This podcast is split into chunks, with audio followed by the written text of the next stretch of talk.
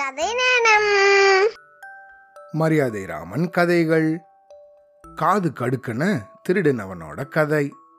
மணிவண்ணன் அப்படிங்கிறவரு ஒரு வியாபாரி.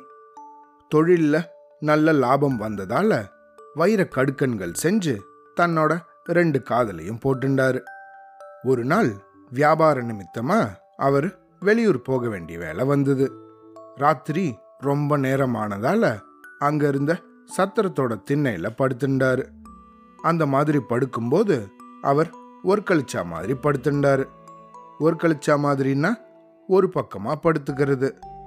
அவரோட இடது காது தரையிலையும் வலது காது மேல்புறமாகவும் இருந்தது.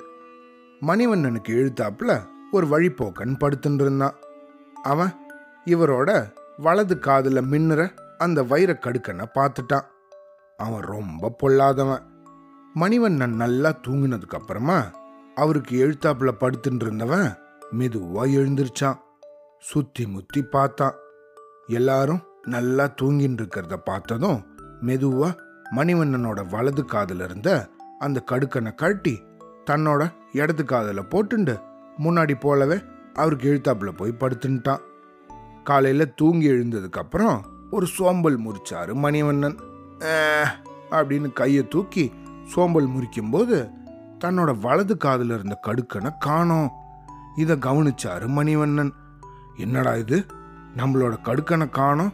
அப்படின்னு பதறி போய் சுத்தி முத்தி பார்த்தா அவருக்கு எழுத்தாப்புல படுத்துட்டு இருந்தவனோட இடது காதுல தன்னோட வைர கடுக்கன் இருந்ததை கவனிச்சாரு.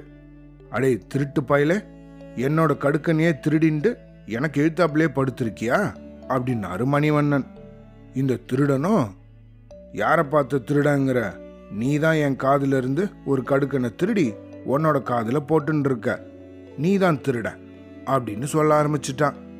இந்த மாதிரி இவங்க ரெண்டு பேரும் பேசுறத பார்த்த அங்க இருந்த வேற சில பேர் இந்த பாருங்க நீங்க இந்த மாதிரி பேசிக்கிறதால ஒரு பயனும் கிடையாது. வாங்க மரியாதை ராமன் கிட்ட போவோம் அப்படின்னு சொல்லி அவர்கிட்ட கூட்டிட்டு போனாங்க.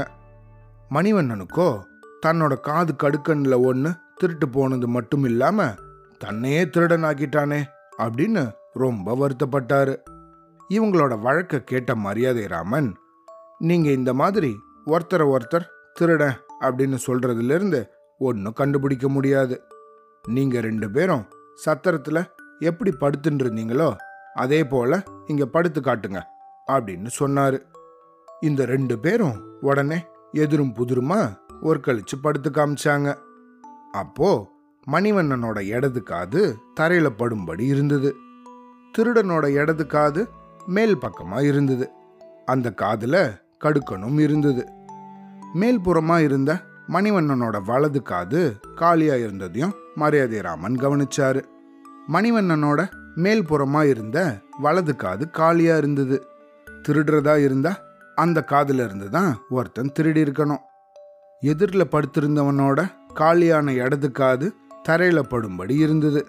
அதிலிருந்து ஒருத்தரும் கடுக்கனை திருடியிருக்க முடியாது.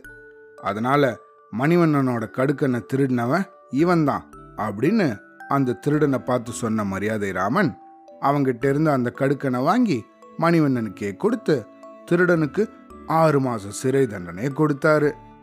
இந்த வழக்க தன்னோட சமயோஜித புத்தியால நல்லபடியா முடிச்சு கொடுத்த மரியாதை ராமனை மணிவண்ணனும் அங்கே இருந்த மற்றவங்களும் பாராட்டினாங்க. அவ்வளோதான்